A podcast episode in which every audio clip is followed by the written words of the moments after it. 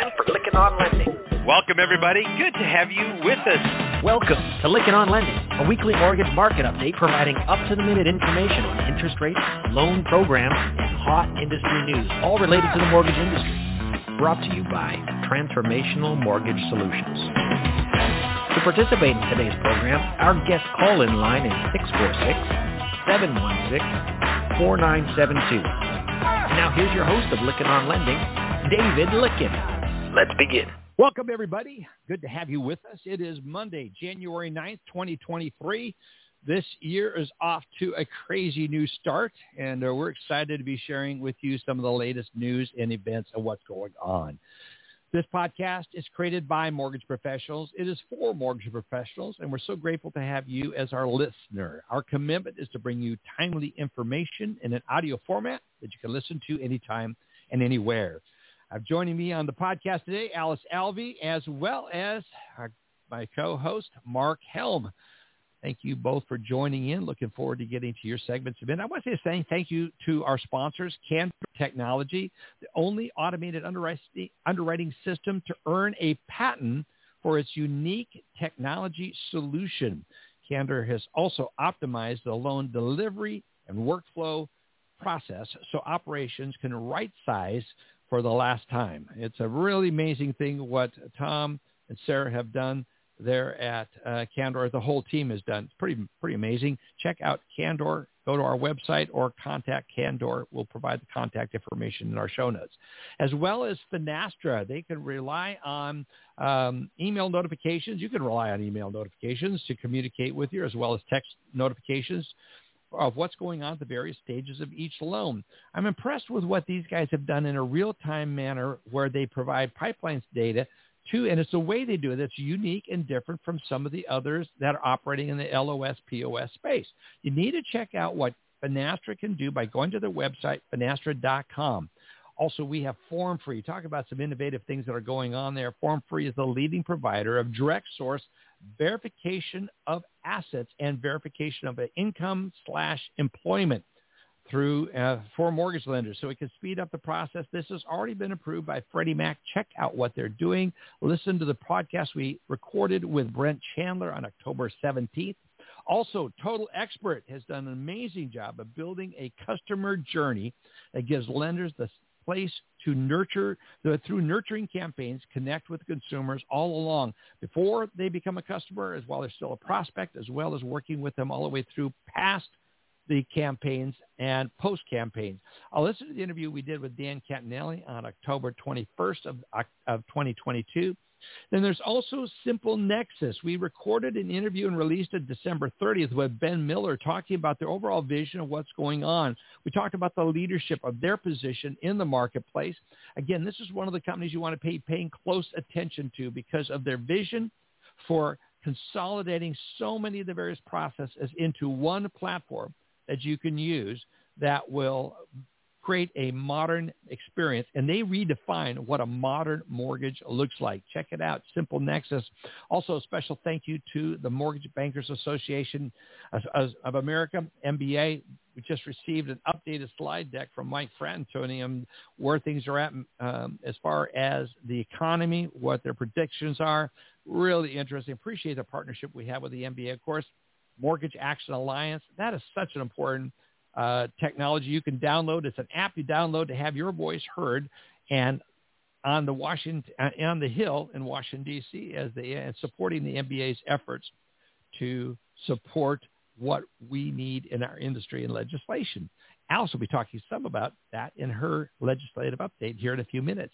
Also, Lenders One and the Mortgage Collaborative, these are two co-ops that do a great job of helping you meet the other companies, other lenders, your size, or vendors that will provide services. Again, both these organizations do not replace the MBA, but what they do is provide an up close and personal, more personal, more intimate setting for you to talk about your business with your peers of like size. We've got the upcoming, both the conferences this year, is I would say Lenders One as well as the Mortgage Collaborative. Both are falling on the first week in March. If you're not registered, be sure to go there and to their websites and register for those conferences. Even if you're not a member of Lenders One or Mortgage Collaborative, I know there's a way in which you can attend one of these things at least once in advance to see if it's a right fit for you. I'm sure you'll find it to be so. Uh, looking forward to being at those conferences. You go, how are you going to be at both of them? Well, we're going to be at Lenders One. We're looking at some of our other company, uh, our TMS uh, representatives being at the other one. We'll uh, give you an update on that as we get closer to the date. Also, Knowledge Coop, which does a great job with their learning management system. So check them out, as well as Mobility, MMI, and Modex. Again, the power of Modex, MMI, and MMI, the two separate companies. Again, MMI stands for Mortgage Market Intelligence, and it's from a company called Mobility. What both of these companies can do is help you select and target the individuals that are the best fit for your mortgage lending operation. Not everyone is the right loan officer for your company, but if you're wanting to look at the markets, what type of product you offer – you can go in and find out which, through Mobility MMI or Modex, you can find out the mortgage lender that does the most volume of your type of product mix. It's really a powerful tool. Also, just market intelligence. It's really amazing what this happens, oh, how these two can work to help you in going which markets to go into, maybe what markets to exit, and then who's doing what in those markets. Amazing. Can't talk. I, we use these tools constantly as we're advising clients, and we're trying to get our clients to sign up for these, uh, and have done a very good job of setting, getting people to sign up for both of these technologies. Also, Mortgage Advisory Tools does a great job on your marketing. So we could go on and on about our sponsors. We're thrilled and grateful for each one of them.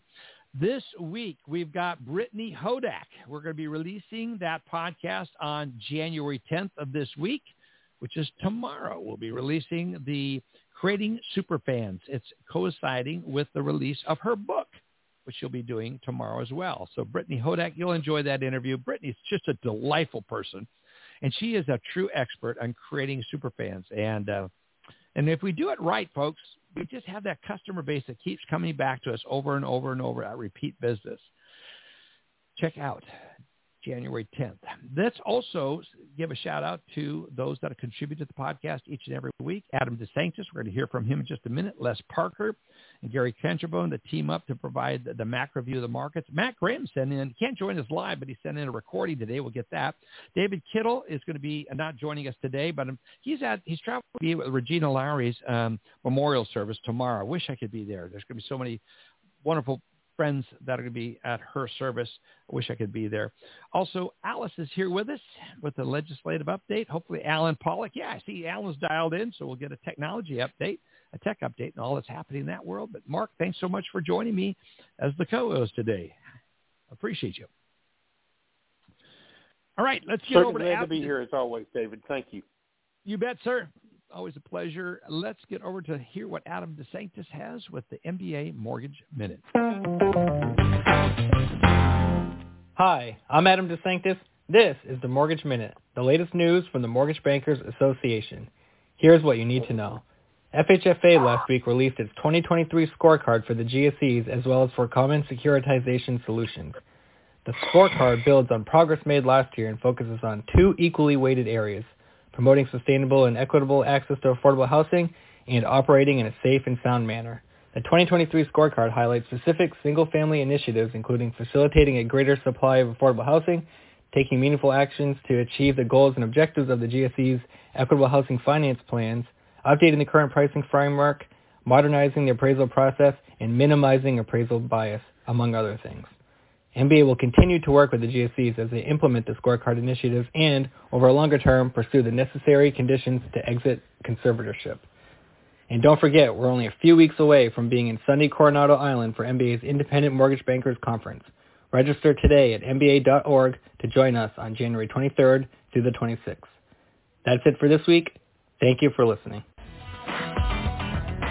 Thank you, MBA. Thank you, Adam DeSanctis appreciate them. And the MBA can sign up for the Mortgage Action Alliance app by going to the Play Store or wherever you download apps on your smartphone. Appreciate them very much. Normally, we have Matt Graham here live with us, but unfortunately, Matt is uh, dealing with a couple issues, so he sent in a recording. So let's get an update from Matt Graham and hear what we can look forward to. It's on the economic calendar this week. Hey everybody, this is Matt Graham with this week's MBS Live Market Update.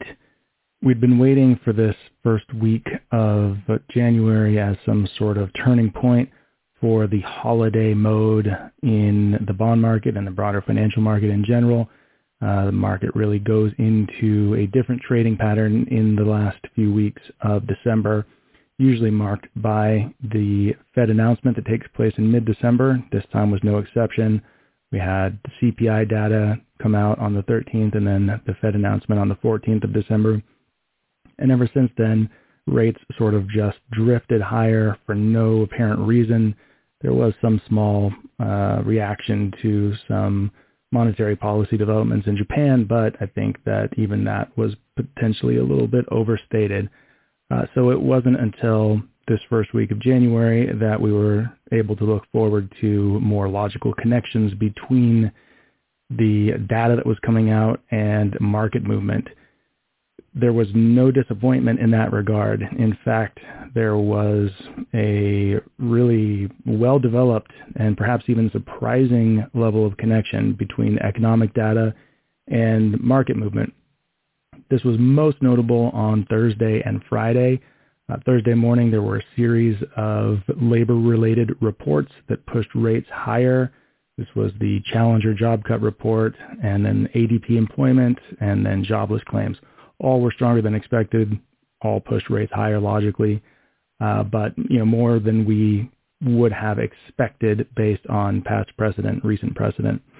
Then uh, we did know that we were looking forward to the biggest potential reaction of the week to Friday morning's data, but that was a little bit tricky because whereas we would have put most of the emphasis on non-farm payrolls, the big jobs report out first thing in the morning, it was actually ISM non-manufacturing, the services index, that had an even bigger impact. Or you could say that uh, traders had an inclination to buy bonds more than they did after the NFP data, but they were waiting to see how ISM came out. I don't really think that's the case. In this case, I think that ISM was so weak that it really started banging that recessionary gong that a lot of people have been listening for in recent weeks and months. And um, that's not to say this one report confirms that the economy is heading into a recession, but this one report does do more than any other report on the services sector to say that the services sector is in recessionary territory, at least as far as that month's data is concerned.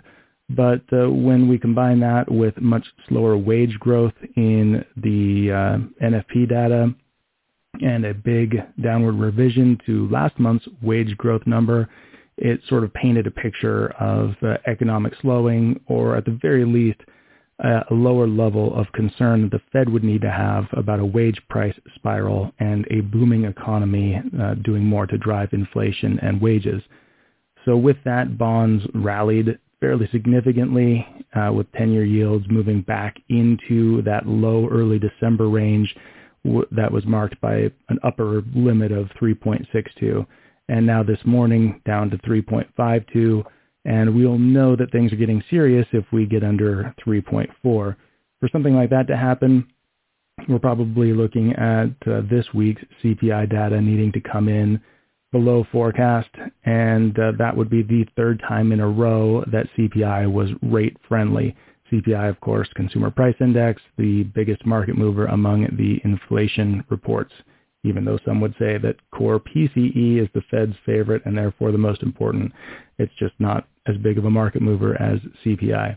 So that will be out Thursday morning at 8.30 a.m. and it is really the one and only big ticket uh, economic report this week.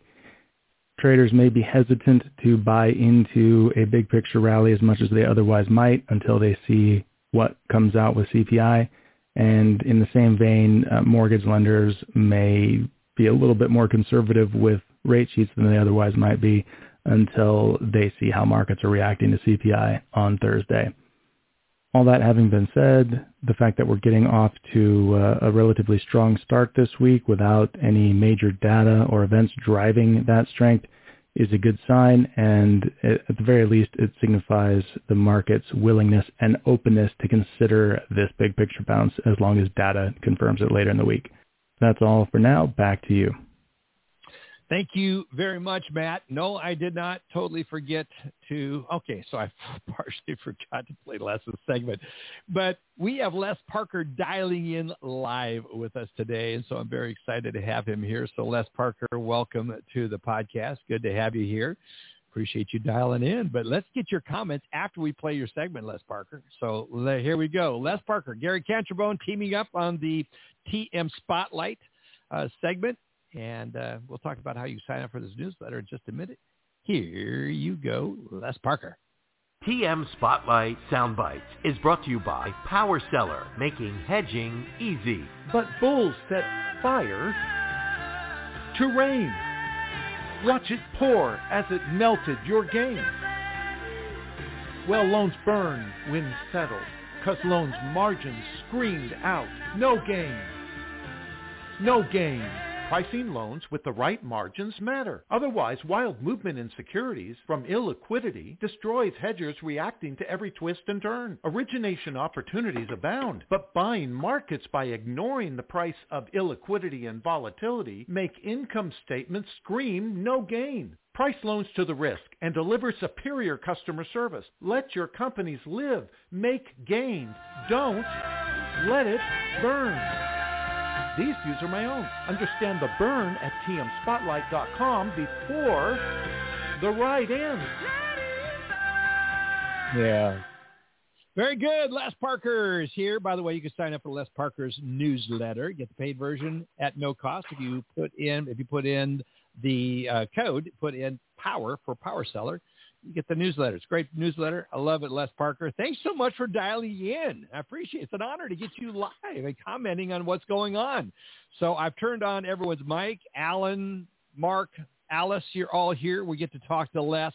Alice, you and I were talking about less is accuracy, except just maybe a little bit of a slip. Maybe that's maybe why he's dialing in today. Les Parker, good to have you here. well, even the best make mistakes. That's for sure. um, you know, it's difficult. I thought Alice handled it with a lot of do, grace, though. I thought Alice handled that with, with a lot of grace last week. Well, I, you know why? Is she's a exceptionally number one is she's an exceptionally smart person. She's insightful, um, but she's also very kind in the way that she responds to people. She looks for ways to be positive, and that is a great trait. It's one of the beautiful things about her. So. Yeah, one of the many. Oh, one of the many. yeah, you yeah. betcha, Alex. We love you. Okay, Lester. So, so you know, what's going on. At, when you look at when you look at forecasting, um, obviously uh, our mutual friend uh, Doug Duncan does a fabulous job in forecasting. So much so he's gotten the highest award that an economist can receive in the United States beyond the Nobel Prize. So mm. it's you know for forecasting and all. In and one of the things that Doug does that's not quite the same as others. Uh, you and I both like Mike Tony, and he has a great, fabulous team over there at MBA. Um, Marina Walsh is among the best uh, mortgage analysts in in America. So, and that's putting her up against uh, the ones that are embedded in our largest um, investment bankers. She really is exceptional. Um, and I, I compare her with uh, Laura um, that's over at uh, Goodman, that's over at uh, mm-hmm. the Urban Institute. So the the thing that makes uh, that makes Marina stand out is she's very practical and she's into the data. And mortgage bankers absolutely love somebody that does it that way. So all that to say, uh, forecasting or outlooks, the way I try to do it is I try to assess different views that are out there. That's why I do a lot of reading at the Financial Times, not as much at the Wall Street Journal, but at some at the Wall Street Journal, um, and try to connect uh, all the dots, not just the domestic dots. And I know that people that I know that know Matt well, so kind of a third party yep. side, um, that makes Matt so good is he's very he's he's viewed as a exceptional Fed watcher. Mm-hmm. So he does get monetary policy well, which, and he focuses it through mortgage. And mortgage and Fed, Fed policy, when we talk about monetary policy, is a U.S. thing. Yet the Fed has huge influences globally, obviously. And mortgages is a domestic product for the most part anymore. If, investors, foreign investments not that high, there is still some in Japan. They've always liked Ginnie, uh, you know, since Ginnie really kind of took root. And so what I wanted to call in and kind of talk about uh, would have been nice to hear Matt's thought on it too, but I'm what my uh, audio clip today was about and what my newsletter today is about is basically looking at volatility and illiquidity. And before half your listeners drop, the reason I want to point it out is is loan officers need to appreciate that there's a reason why they're not getting the type of pricing that they would expect. They look at the competition and they essentially look at the the most competitive prices, the the lowest, and and and they are most loan officers that I know. I used to be one, Are pretty fair in looking at the uh, the primary market. That is the market of their competitors. What what can a borrower get today from another mortgage company?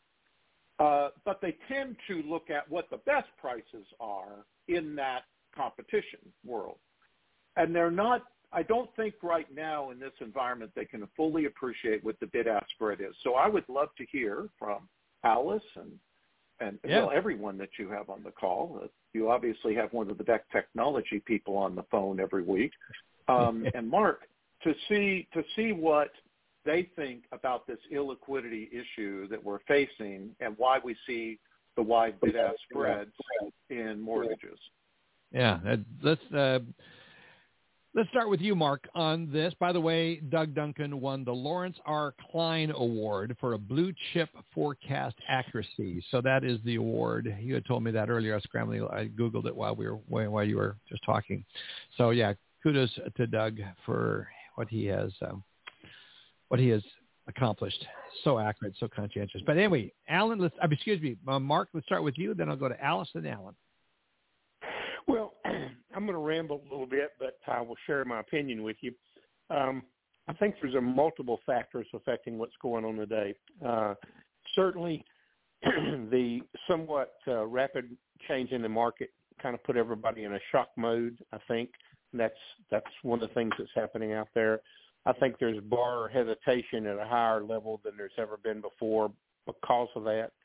Uh, I also think that um, the capital markets have have kind of stepped back and are a little bit anxious about what's going on because they know they're buying into something at a higher rate that might not have sustainability long term to provide uh, the incomes they want to have out of it. So you lump all those things together and uh, and look at the big machine we've been working with all these decades in the capital markets, and uh, you wonder what what phase liquidity it take on tomorrow rather compared to today what's sustainable and what's not, and what more changes we have that are coming after us. And uh, my hat's off the list doing these projections every week and talking about it because it is really like dealing with a magic box and open it up and don't know what's going to come out of it next week. And he does an excellent job of staying on point and staying on target, which makes me know how damn smart he is, so he can do that.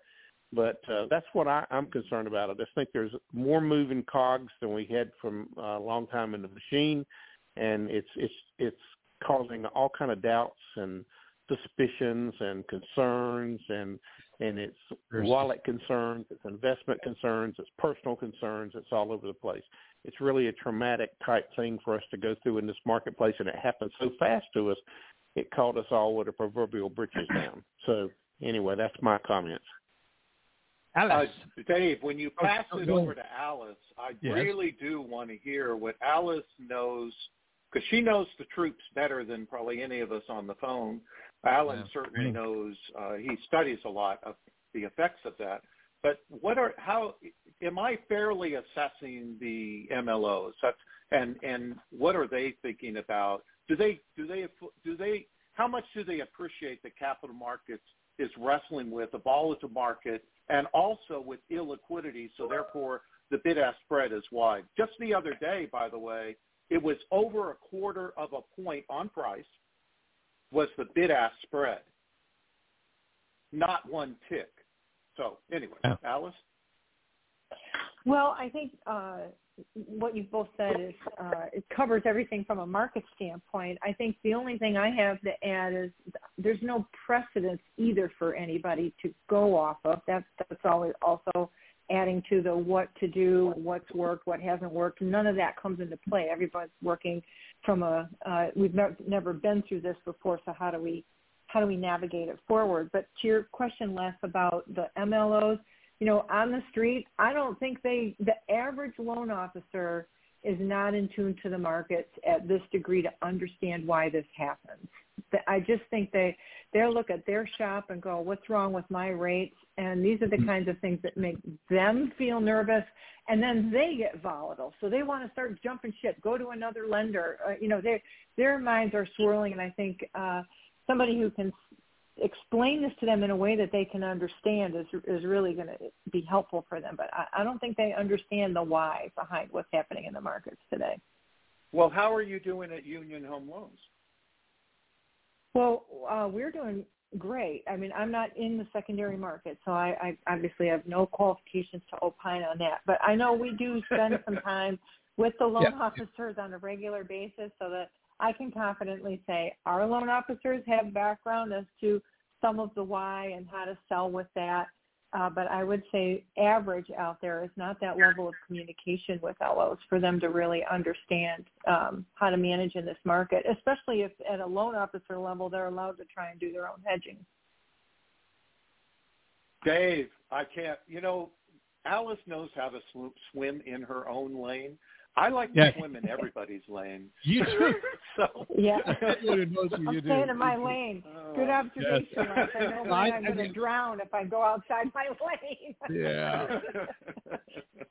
well, uh, you know, Allen, when I want to get your thoughts. You just bought a house, and where did you feel like your loan officer was able to explain what's going on out there? I've got a, I've got some commentary I'm going to put in after we get your hear from you, Allen. But well. Uh, I'm I'm going to leave us with a question, but I'm going to start with a response to both of your opinions. And um, Les, you talk about all these great people and these great minds out in the industry. Um, and you're you're right up there with them. Um, so don't don't you know discount your opinion. Um, so you know, when, there's a wide bid-ask spread on my opinion. That's yeah. That's yeah. fine, but better than my opinion. so I went to a, a company that, for my initial mortgage rates, and knowing so many lenders and being in the business so long, right, I, I could have gone to a number of people and, and gotten a, an employee or a friend loan. Anyways, I went to one company that I know very, very well, and um, I worked with an originator who um, really was out of sync. Um, unfortunately, it, it goes with the territory nowadays. And what I mean is I asked for information on an arm as I saw the market turning I realized that I, an arm would be better for me. And of course, I have access to pricing and generic data, right? So I was able to see it myself as well. He was unable to get me pricing, and he had to actually go to a manager. The manager got on the phone with me, didn't realize my background, and actually, you know, kind of said, "Well, listen, what I need to do is just get you in the home. You'll be able to get a better rate later on. Don't worry about the product." And I was like, "Well, mm-hmm. no, that's not really, you know, how." And I was an LO that's not really how I'm thinking about it. I'd really like to know what your rates are on the five one arm today or seven one. And he was unable to provide me anything. He told me he'd follow up by email, and never did. So I went online to a credit union that I found that had great rates. Um, they had all these amazing online reviews from independent third parties, not from mortgage parties, meaning that they were a legitimate credit union that was providing legitimate deals to people. And I wound up going through the process. Now the originator didn't know very much either. They had some rates posted online that was the same rate I got quoted, same rate that was locked, so I was happy about that. I never once felt like there was anything weird going on. The only thing is they outsourced their underwriting to a, another company, so I was contacted by the next person, and all my further communication went through them. They used the point of sale system, so I lost connection with the LO. This is getting a little bit away from where you were last, but I'm just making it really kind of quick. They, I lost connection with the LO. I actually lost really all connection with the credit union until it was time to pay my first mortgage bill. And then everything continued through email. There was a portal through a portal. I'm not going to mention who they are. It, it was never updated. Actually, today I think finally they say closed, but it took a full month before it even said the loan was closed. And then they connected me to another portal, and then they connected me to another signing portal. So I had all these logins. I did mess mm-hmm. up my logins once or twice. My point in the end is that the originators only know what other people think they need to know. So I, I completely mirror what Alice has said as well. It's really the capital markets and the secondary folks that are working on the pricing and the new LOs that are coming in, depending on how they're trained and what each company's goals are, kind of sets what their knowledge base is going to be, right? We remember the days of having to figure it out ourselves and we saw the raw rates and we had to add up the LLPAs ourselves and whether the base rate was baked or not, we how to do it. That's that th- those days are long gone, I believe, for many people. Uh, boy, there's getting some immediate comment, comments back or texted in from uh, clients that are listeners, and we're getting all point. Our company does a great job of communicating what's going on in capital markets. I feel like we're well informed.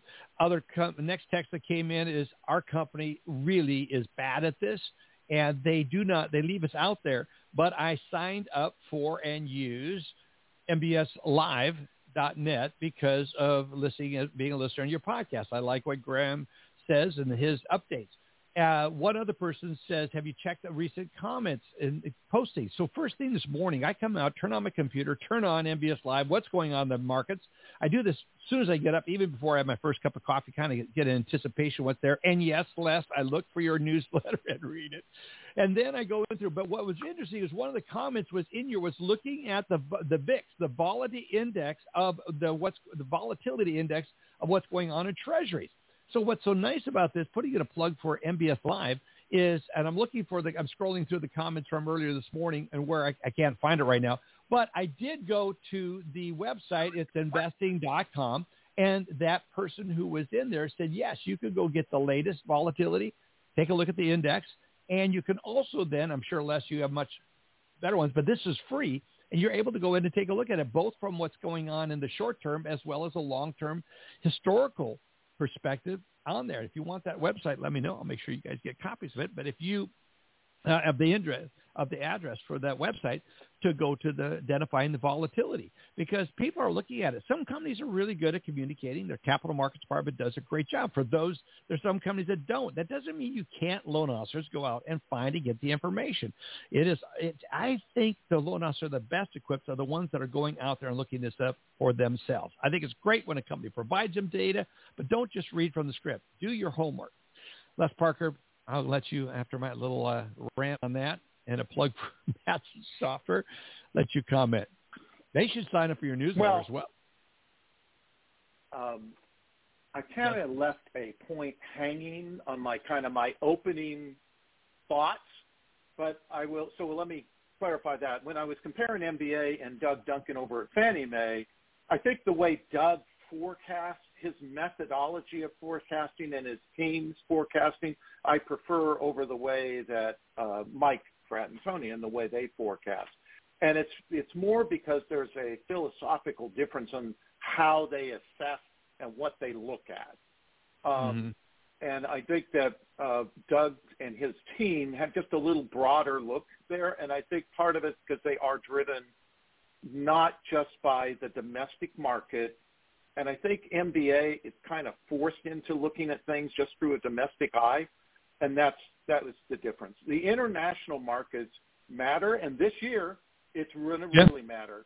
So for all those that have been looking at gold and thinking, oh, why is this happening, that happening, not happening, and you know, there's plenty of gold bugs out there, I'm sure, that listen to this. This may be your year, so watch gold.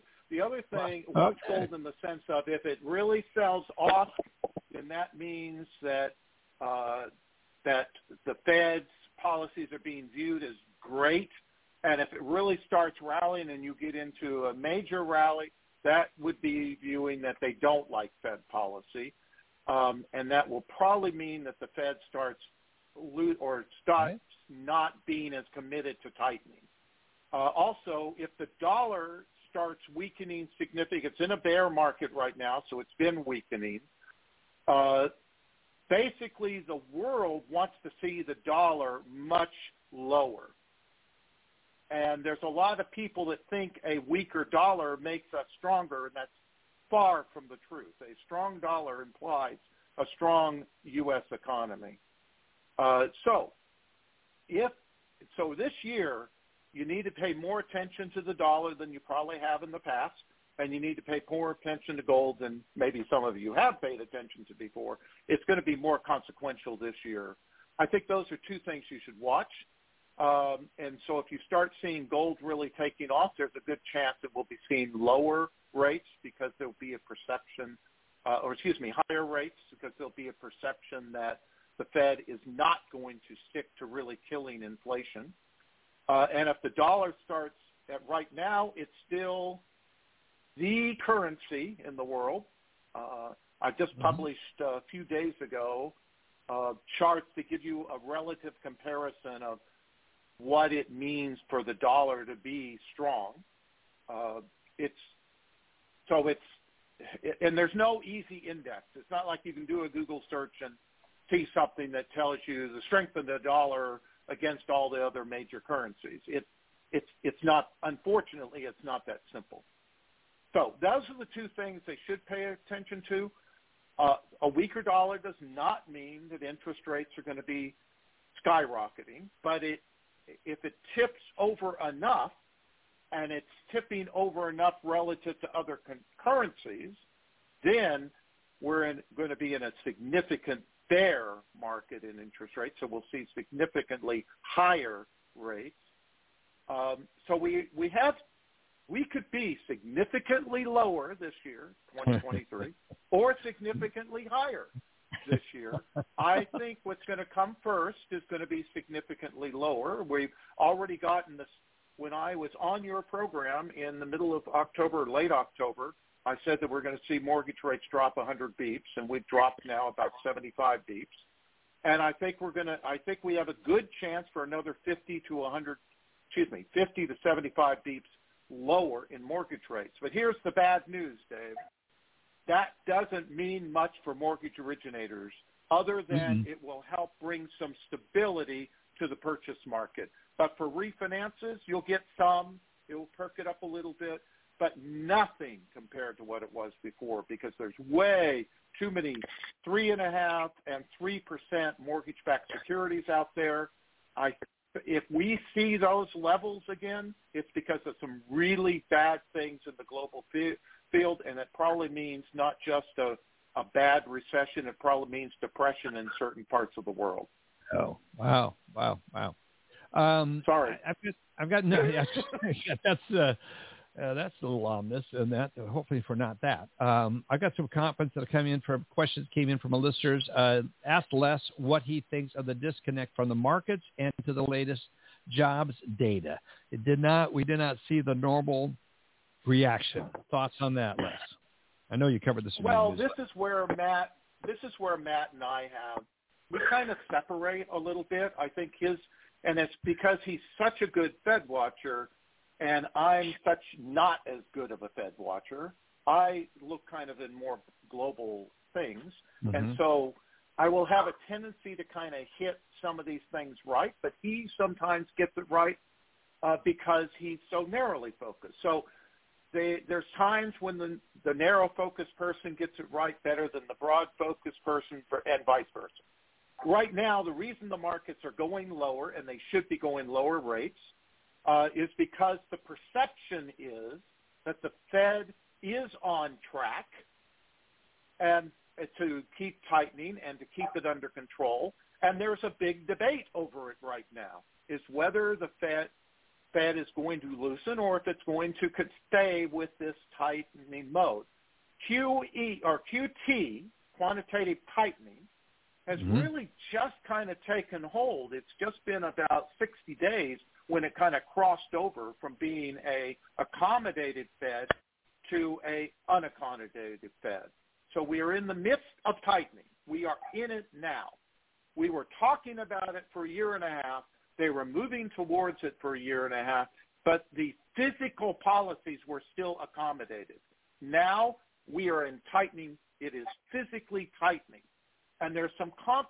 And, and Matt, maybe next time he's on, ask him about the Fed, uh, the Federal Reserve's uh, repo program, re, uh, repurchase program. Yeah, that is where, that is the area where the domestically focused people say the Fed will not be able to stay on its tightening mode. It is going to have to flatten it out. And then those that are looking internationally are saying there's going to be plenty of, and it's a liquidity question, by the way. Uh, the international people are saying we're going to be getting plenty of liquidity because of the weaker dollar and because gold is, or excuse me, oil is low prices. So, and, and, and that's Yeah. just kind of international commerce. So will we have sufficient liquidity in the, in all assets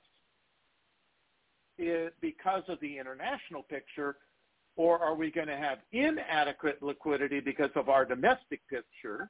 And if it's inadequate liquidity, then what will happen is the Fed won't stay on its path. Bonds will punish the markets because of that, and we will mm-hmm. end up with higher rates. So that's the irony, and I think that kind of addresses the question. There is an ironic aspect to it. How can we be going lower right now because of these particular things? Well, because the bond market says we're still headed to a recession. Okay. That's why. Explains it right there. Good, good, good, good. And if every one of you listening and asking questions of me on uh, via text, we're, lis- we're listening or reading Les Parker's TMSpotlight, you would get a lot of that perspective. He does a great job of covering it, and a lot more. Thanks Les- for letting me call in. Dave. Oh, Les, thank you so it. much. And, uh, Uh, it's a Alice? great, great team and everyone. well, great. Alice, any questions before we let Les escape out the back door? No, thank you very much. That was very informative. Uh, brilliant Yeah. as always. Thank you. Yeah. I got to go back and listen to it several times. Uh, Allen, anything you want to add to that or questions you have for Les as he goes, other than you kudos to him for recognizing you're brilliant on the tech side, but everyone knows that. No, no, just uh, just great to talk to Les. Thank you. Yeah, you know, yeah. Allen, I just remembered. I just remembered something with Allen. Allen and I have a mutual good buddy. He's been a good buddy to Howard Cognac for a long, long time. And uh, it's interesting. I mention the bid-ask spread frequently to to Howard, and he kind of will dismiss me. And it's not because he doesn't understand it; it's because he he thinks I obsess over it. Um, but it really does. When you start seeing that the what the buyers want to pay for a mortgage-backed security, what the sellers are willing to sell a mortgage-backed security for, when you see that widening out, that means you have less liquidity. And we are in that environment right now in mortgage-backed securities. So when people read my newsletter for today, of course, if they sign up today, they won't see today's. But if they request it at the time, we'll be able to forward it to them. You'll see that uh, mortgage-backed securities, that's one of the dilemmas that the Fed has. It has not been able to liquidate the mortgage-backed security portfolio as quickly as they wanted to. Which That's another question guess- for Matt to talk about. Yep. Yeah, I, and I don't, I don't want to drag us on any further. Um, but does doesn't that then force lenders have to increase costs because they're going to have to hold on to these loans much longer? Absolutely, uh, Allen. That is, in fact, that's the point of my newsletter today, and I was trying to make the point also in the one-minute uh, audio clip, is that loan officer. I, I I don't know that this dialogue helped them, but I hope it does.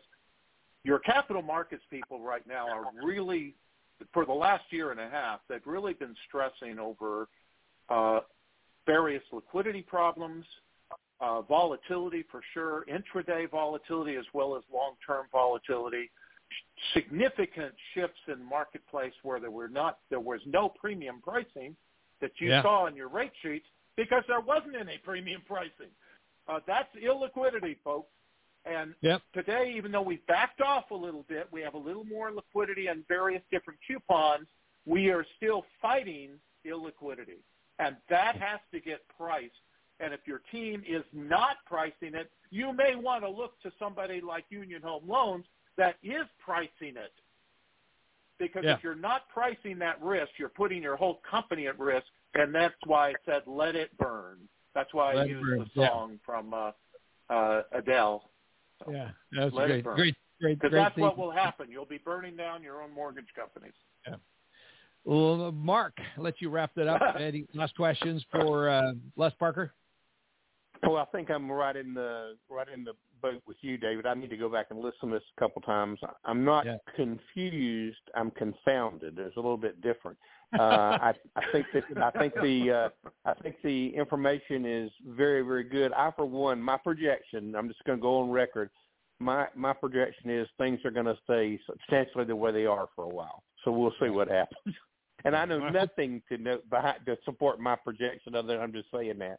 But thank you, Les. That was a, a real good tutorial, and I've I've Yeah. learned more probably in the last 15 minutes about this than I probably knew in my whole head before. Thank you so much. Doug Good job. Duncan's in the same boat that you're in, uh, Marc. So you're with good company. And, Yeah. But even though Doug thinks it's going to be stable, I mean stable in a sense of a broad range of between five and seven percent on mortgages, uh, that still doesn't mean that you're at six the whole time. You'll go Yeah, up to right. seven, you'll go down to five, Yeah, and you may yeah. dip a little below five. You may go a little above seven, and that's where the challenge will be: is what drives us from six down to below, just below five, or what drives us then back from just below five up to seven or just above seven. That's that's the trick, and that is why this will be another wild year, but within bounds. Within Thanks, bounds. Dave. It was a pleasure being with you guys. Thank you, Les. Thank you so much for joining. Thank you, in. Les. Pleasure. Appreciate it. All right. Man, there was a lot. I know a lot of you are going to want to go back and listen to that because there was that much information in there. But you need to sign up for Les Parker's TMSpotlight. Sure, encourage you to do so. You can understand why. We're always thrilled when we get them to dial in. Thank you so much.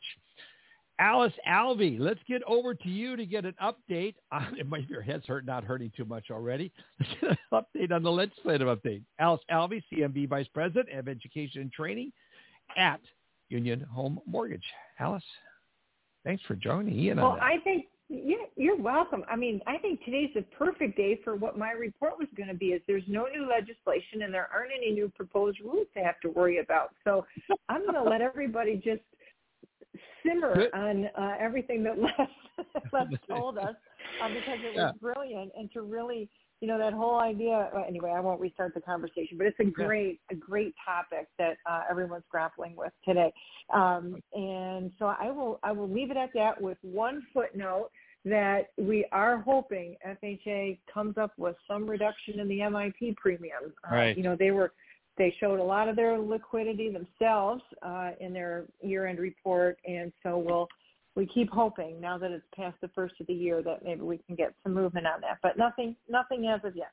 So I'll, I'll pass it back to you guys. Yeah, very good point. Several people just texted me asking when will this recording be available. As soon as we hang up, you can go to BlogTalkRadio, but will be available.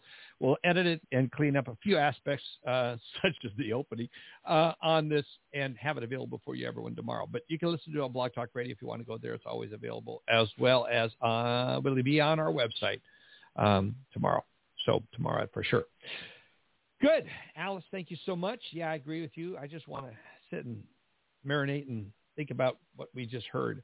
All right. Um, it'll be on our website. Ben tells me who supports it uh, within an hour. It'll be on the recording, and this will be on our website within the hour. Thank you, Ben. Appreciate that.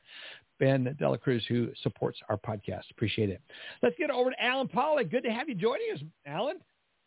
Appreciate Good you. to be here. How's everyone doing? Well- yeah. Good, good, good. Man, I'm getting a lot of questions on technology right now. It's like is it's like there is a um it is it's like there's something going on where everyone is looking for the magic elixir of it's going our costs Yeah. are going to be driven down because of technology. Thoughts? I think, David, when you when you look at our lenders, I think people are tired of tech. I think they're fed up. I I, I think they just want to plug in one thing and be done. I don't think they want to have to worry about it anymore, right? Plug in my security and compliance, plug in my my data aggregation, plug in my LOS, and that should have everything in it, and then I'm done. Let me let me go do what I'm great at, right? I I feel like more people are starting to think along those lines. I agree. I agree. It's just like there's uh, technology is a death by a thousand cuts. You look at how many people are wishing they could consolidate everything. The vendor management issues has a cost component to it. Um, there's just many, but there is so much reason to see, especially when you look like the, the sponsors that we have on the podcast, uh, specifically Candor, what it can do to increase your efficiency of your underwriters. There is some definite gains that be can be had there is. by partnering with the right technology companies.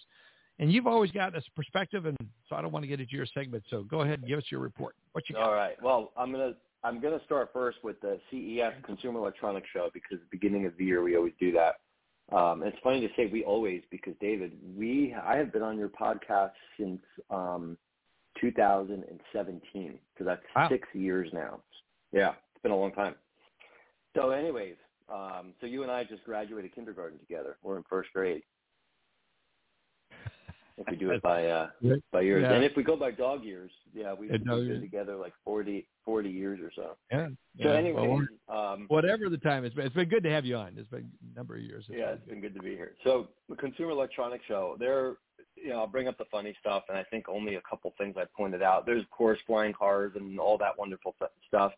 Um, but the funny stuff is there's now a a company literally spent their money, and I don't even know what it cost to be at CES, but to create a baby a baby diaper soil alert, so you know electronically through your phone or who knows maybe it shows up on your TV that your your new your new baby um, your prized possession has soiled their diaper.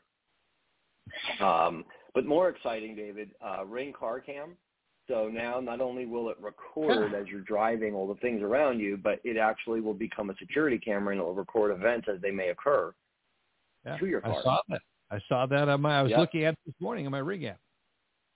Yep, Ring peephole camera. So they're bringing back something that they turned off for for apartments and other cases. It has a you know back and forth microphone and all that, so you can take a look there. But this one I thought was more related to our industry. It's called the Nuwa Pen, and what it does, it works with any paper. Um, it digitally records all of your pen strokes. You can upload your notes and sketches to this app that they have on your phone. Um, and and then for three dollars a month or whatever it is, it automatically convert your handwritten notes to text. So it's pretty cheap. Check it out. Uh, there's another thing that was the one third food ripeness indicator. So I guess it can tell you if your food is safe to eat. Um, and then, um, you know, and this kind of is related to real estate agents. Um, you know, if you've got somebody that that has a lot of digital switches and things, and they're trying to sell the house, they can buy what's called the Homey Pro, which is which is big in, in other countries. They're bringing it here. Uh, it's like a digital display of all the groups and sections of digital um, appliances and lights and such. So it makes your house a smart home, but instead of it only being on your phone, it's a display. Think of like a an Amazon or an Echo where it's got the little screen and you can get all that and you put it on your counter. Same kind of thing, but completely controls your home. So lots of cool stuff there. Let's talk, David, about a company, and I thought this was pretty interesting. They're called Pylon, P-Y-L-O-N. They earned eight and a half million dollars. So there is money being spent on technology, right? Not it's not millions, but 8.5 million is a good number. It's their initial seed funding, and what they're doing is they're promoting mortgage technology products to help fintechs, right? Banks and re- realtors, uh, re- retailers, sorry, integrate mortgage lending into products within weeks. And what they're saying is they have all these pre-built UI components, uh, they have APIs, they have underwriting logic, and they have table funding and capital markets tools. The reason why this is interesting is because it was an article in the ATM marketplace and it wasn't on the mortgage side, and it has to do with a company that serves the fintech market that we don't always connect and talk to. And so it doesn't help you in your mortgage process. Maybe reach out to them and see if you can become a partner on their platform. But if you're on the tech side, it's more of a big deal because getting into digital smart ATMs, not that everyone's going to get cash right now, but you know, brick and mortar financial institution lending, these are tools, these are the companies that are advertising to those companies. So these are the folks you want to consider being partners or talking to. So that's one of them. I thought that was interesting. This is a really good, Dave, switching topics, uh, HousingWire article. Rocket, and it was talking about UWM and Rocket, and it was basically saying that as we navigate and adjust to the current environment, we're continuing our long-term strategy of investing in our platform with an eye toward the future. Because the article talks about how Rocket's volume has dropped because we're out of this refinance boom where the technology had a mm-hmm. bigger presence in, in that transaction and, and their, their loss in volume making them number two in the market. So it's funny, as you read through it, it talks about they are going to continue to invest in technology, which we know everybody's doing. But more importantly, UWM said that as others maybe don't have the same expense, could we fare better pricing than Rocket? So the question was left at the end of the article, UWM thinking that maybe Rocket has to still spend a lot of money on technology and may still come out with higher rates because they have a larger expense. Don't know. That's how the article left. It was in HousingWire. It was uh, definitely an interesting article. So, David, you know, tech companies are cutting costs as well, right? That's kind of just a, a big note to everybody. It's not just on the lender side. We keep focusing on that. The slippage of volume has hurt them, and they're revisiting their strategies. Some of them are looking at, you know, slowing down the roadmap, maybe removing some of the extra resources, and how do they just service their clients? You, the lenders, how do they how do they get you with better satisfaction? And so somebody had asked me last week, David, a question, and I'm going to answer that directly in this last bit here.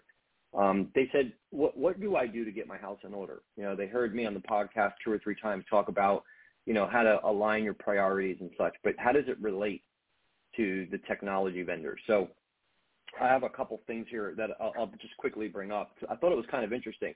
So how do you get the house in order? Just focus in one quick spot. One is you want to map out your processes. So let's say you know mm-hmm. you're looking at your main technology yes. or LOS. What is it, and do you have an internal admin or do you have a product manager? Who owns how that technology works, and who owns the relationship to your internal staff? And then after that, what are all the support tickets? What are the things people have been complaining about that aren't working right that you had to create manual workaround for? You weren't able to adopt. What is all the what are all your challenges, your your road bumps? And then align them to the workflow you have. And then the next thing to do is to figure out where are you spending the time. So it may be you have a, a, a road map, a road bump, but it's not that big of a deal. What are the ones that are causing you heartburn, causing you extra costs, slowing down the process, you know, making people not happy? You can't keep LOs because they don't like your tech, whatever it is. You need to get on the phone with your vendors at that point. And you need to say, this is the beginning of the year. I need to understand that I miss your release notes. Did I not turn a feature on for some reason that's still there? Did you yeah. ever implement the things you said you were going to do? And you and, and the folks that are in charge of the support internally at your organization, they need to be the ones to do this and they need to come back and say what they do and don't have and now you need to reassess all that. That's what it means to get the house in order. It's time to start. You may not be investing in new tech, maybe that's not your thing. You may not have your own staff. Your your your vendors are focused on serving you right now, right? They've lost volume, they've lost income. They're trying to figure out how to stay alive work with them, figure out what they can do to help you and how you can help them, and that's the goal for the beginning of uh, of 2023. Good, good stuff. I mean, getting some comments in on uh, the comment I made by. Are you seeing about the death by a thousand cuts? Are you seeing um, more of a consolidation where people are having a tendency to go with more one vendor and settling for less just so they yeah. Uh, so you are seeing that. Okay, good. Yeah, good, people good. people are not only death by a thousand cuts as far as, as how a lender will pay for these services, but also that their staff isn't ready for some of the extra tech that comes with more vendors, and they don't have mm-hmm. the folks to manage it. Yeah, um, they, I got to tell you, I, I didn't. Right. Yeah, I didn't e-sign for my mortgage. It, it didn't. I, if I didn't know any different, it wouldn't have mattered. Right? I, I know e-signing's out there, but it didn't it wouldn't have mattered if you're not tuned into our industry or you're being fed news you know through different channels it's just the mortgage process mm-hmm. and that's a, so as long as you manage the expectation of the borrower it doesn't mean that's the best way to do it but not every borrower is expecting every feature or caveat that you can offer them great point Great point, man. We could go on and on, but we're out of time, folks. That's what happens with this podcast. If things happen just organically. and today we had Les Parker dialing in, your old business partner. He and he were in business together over there at LoanLogics. Great company, still doing well, and uh, I'm very grateful for you being here as well as Marc. Thank you so much, Marc. As you we wrap it up, Marc Helm. Anything you want to add to the podcast? Any reflections? I would thoughts? like to add something on the things that Allen Allen said. Uh, Allen, thank you for the roadmap. I think the oh. thing that I see in industry and have experienced more than anything is the fact that people don't communicate and don't ask questions. The very concept you went through of asking your people what's the problem, asking the people next in line in the process what's the problem, going to your vendors and and making Mhm. sure that you did everything the right way, having them do an assessment of you and you do an assessment of what they said they're going to do. All those things are all about communications, and that's the linchpin in uh, allowing us to get things done. And thank you for pointing that out to everybody today. Oh, thank you for your feedback. You bet. Yeah. Well, folks, that wraps up the podcast today. Thanks so much for listening. We're grateful to be here each and every week. Encourage you to share this podcast and the link to it to others. Again, the Les Parker comments, there was there was so much in all of what we had to say, but Les Parker's comments about the market is really there was a lot. That's one I'm going to go back and listen to two, three times myself. So other than having to listen to my own voice, uh, I'm really looking forward to the content that was there. Allen brought a great points. Everyone, just excellent podcast. Thanks so much. I want to say a special thank you to our sponsors, which again is Candor, Finastra, FormFree, Total Expert, Simple Nexus, the Mortgage Bankers Association of America, Lenders One, the Mortgage Collaborative, Knowledge Coop, Mobility MMI, Modex, and of course, Mortgage Advisory Tools. Thanks so much, everyone, for being here. Have a great week. Look forward to seeing you back here next week. You've been listening to Lykken on Lending, a weekly mortgage market update with your host David Lykken of Transformational Mortgage Solutions. Join us next week, and thanks for listening.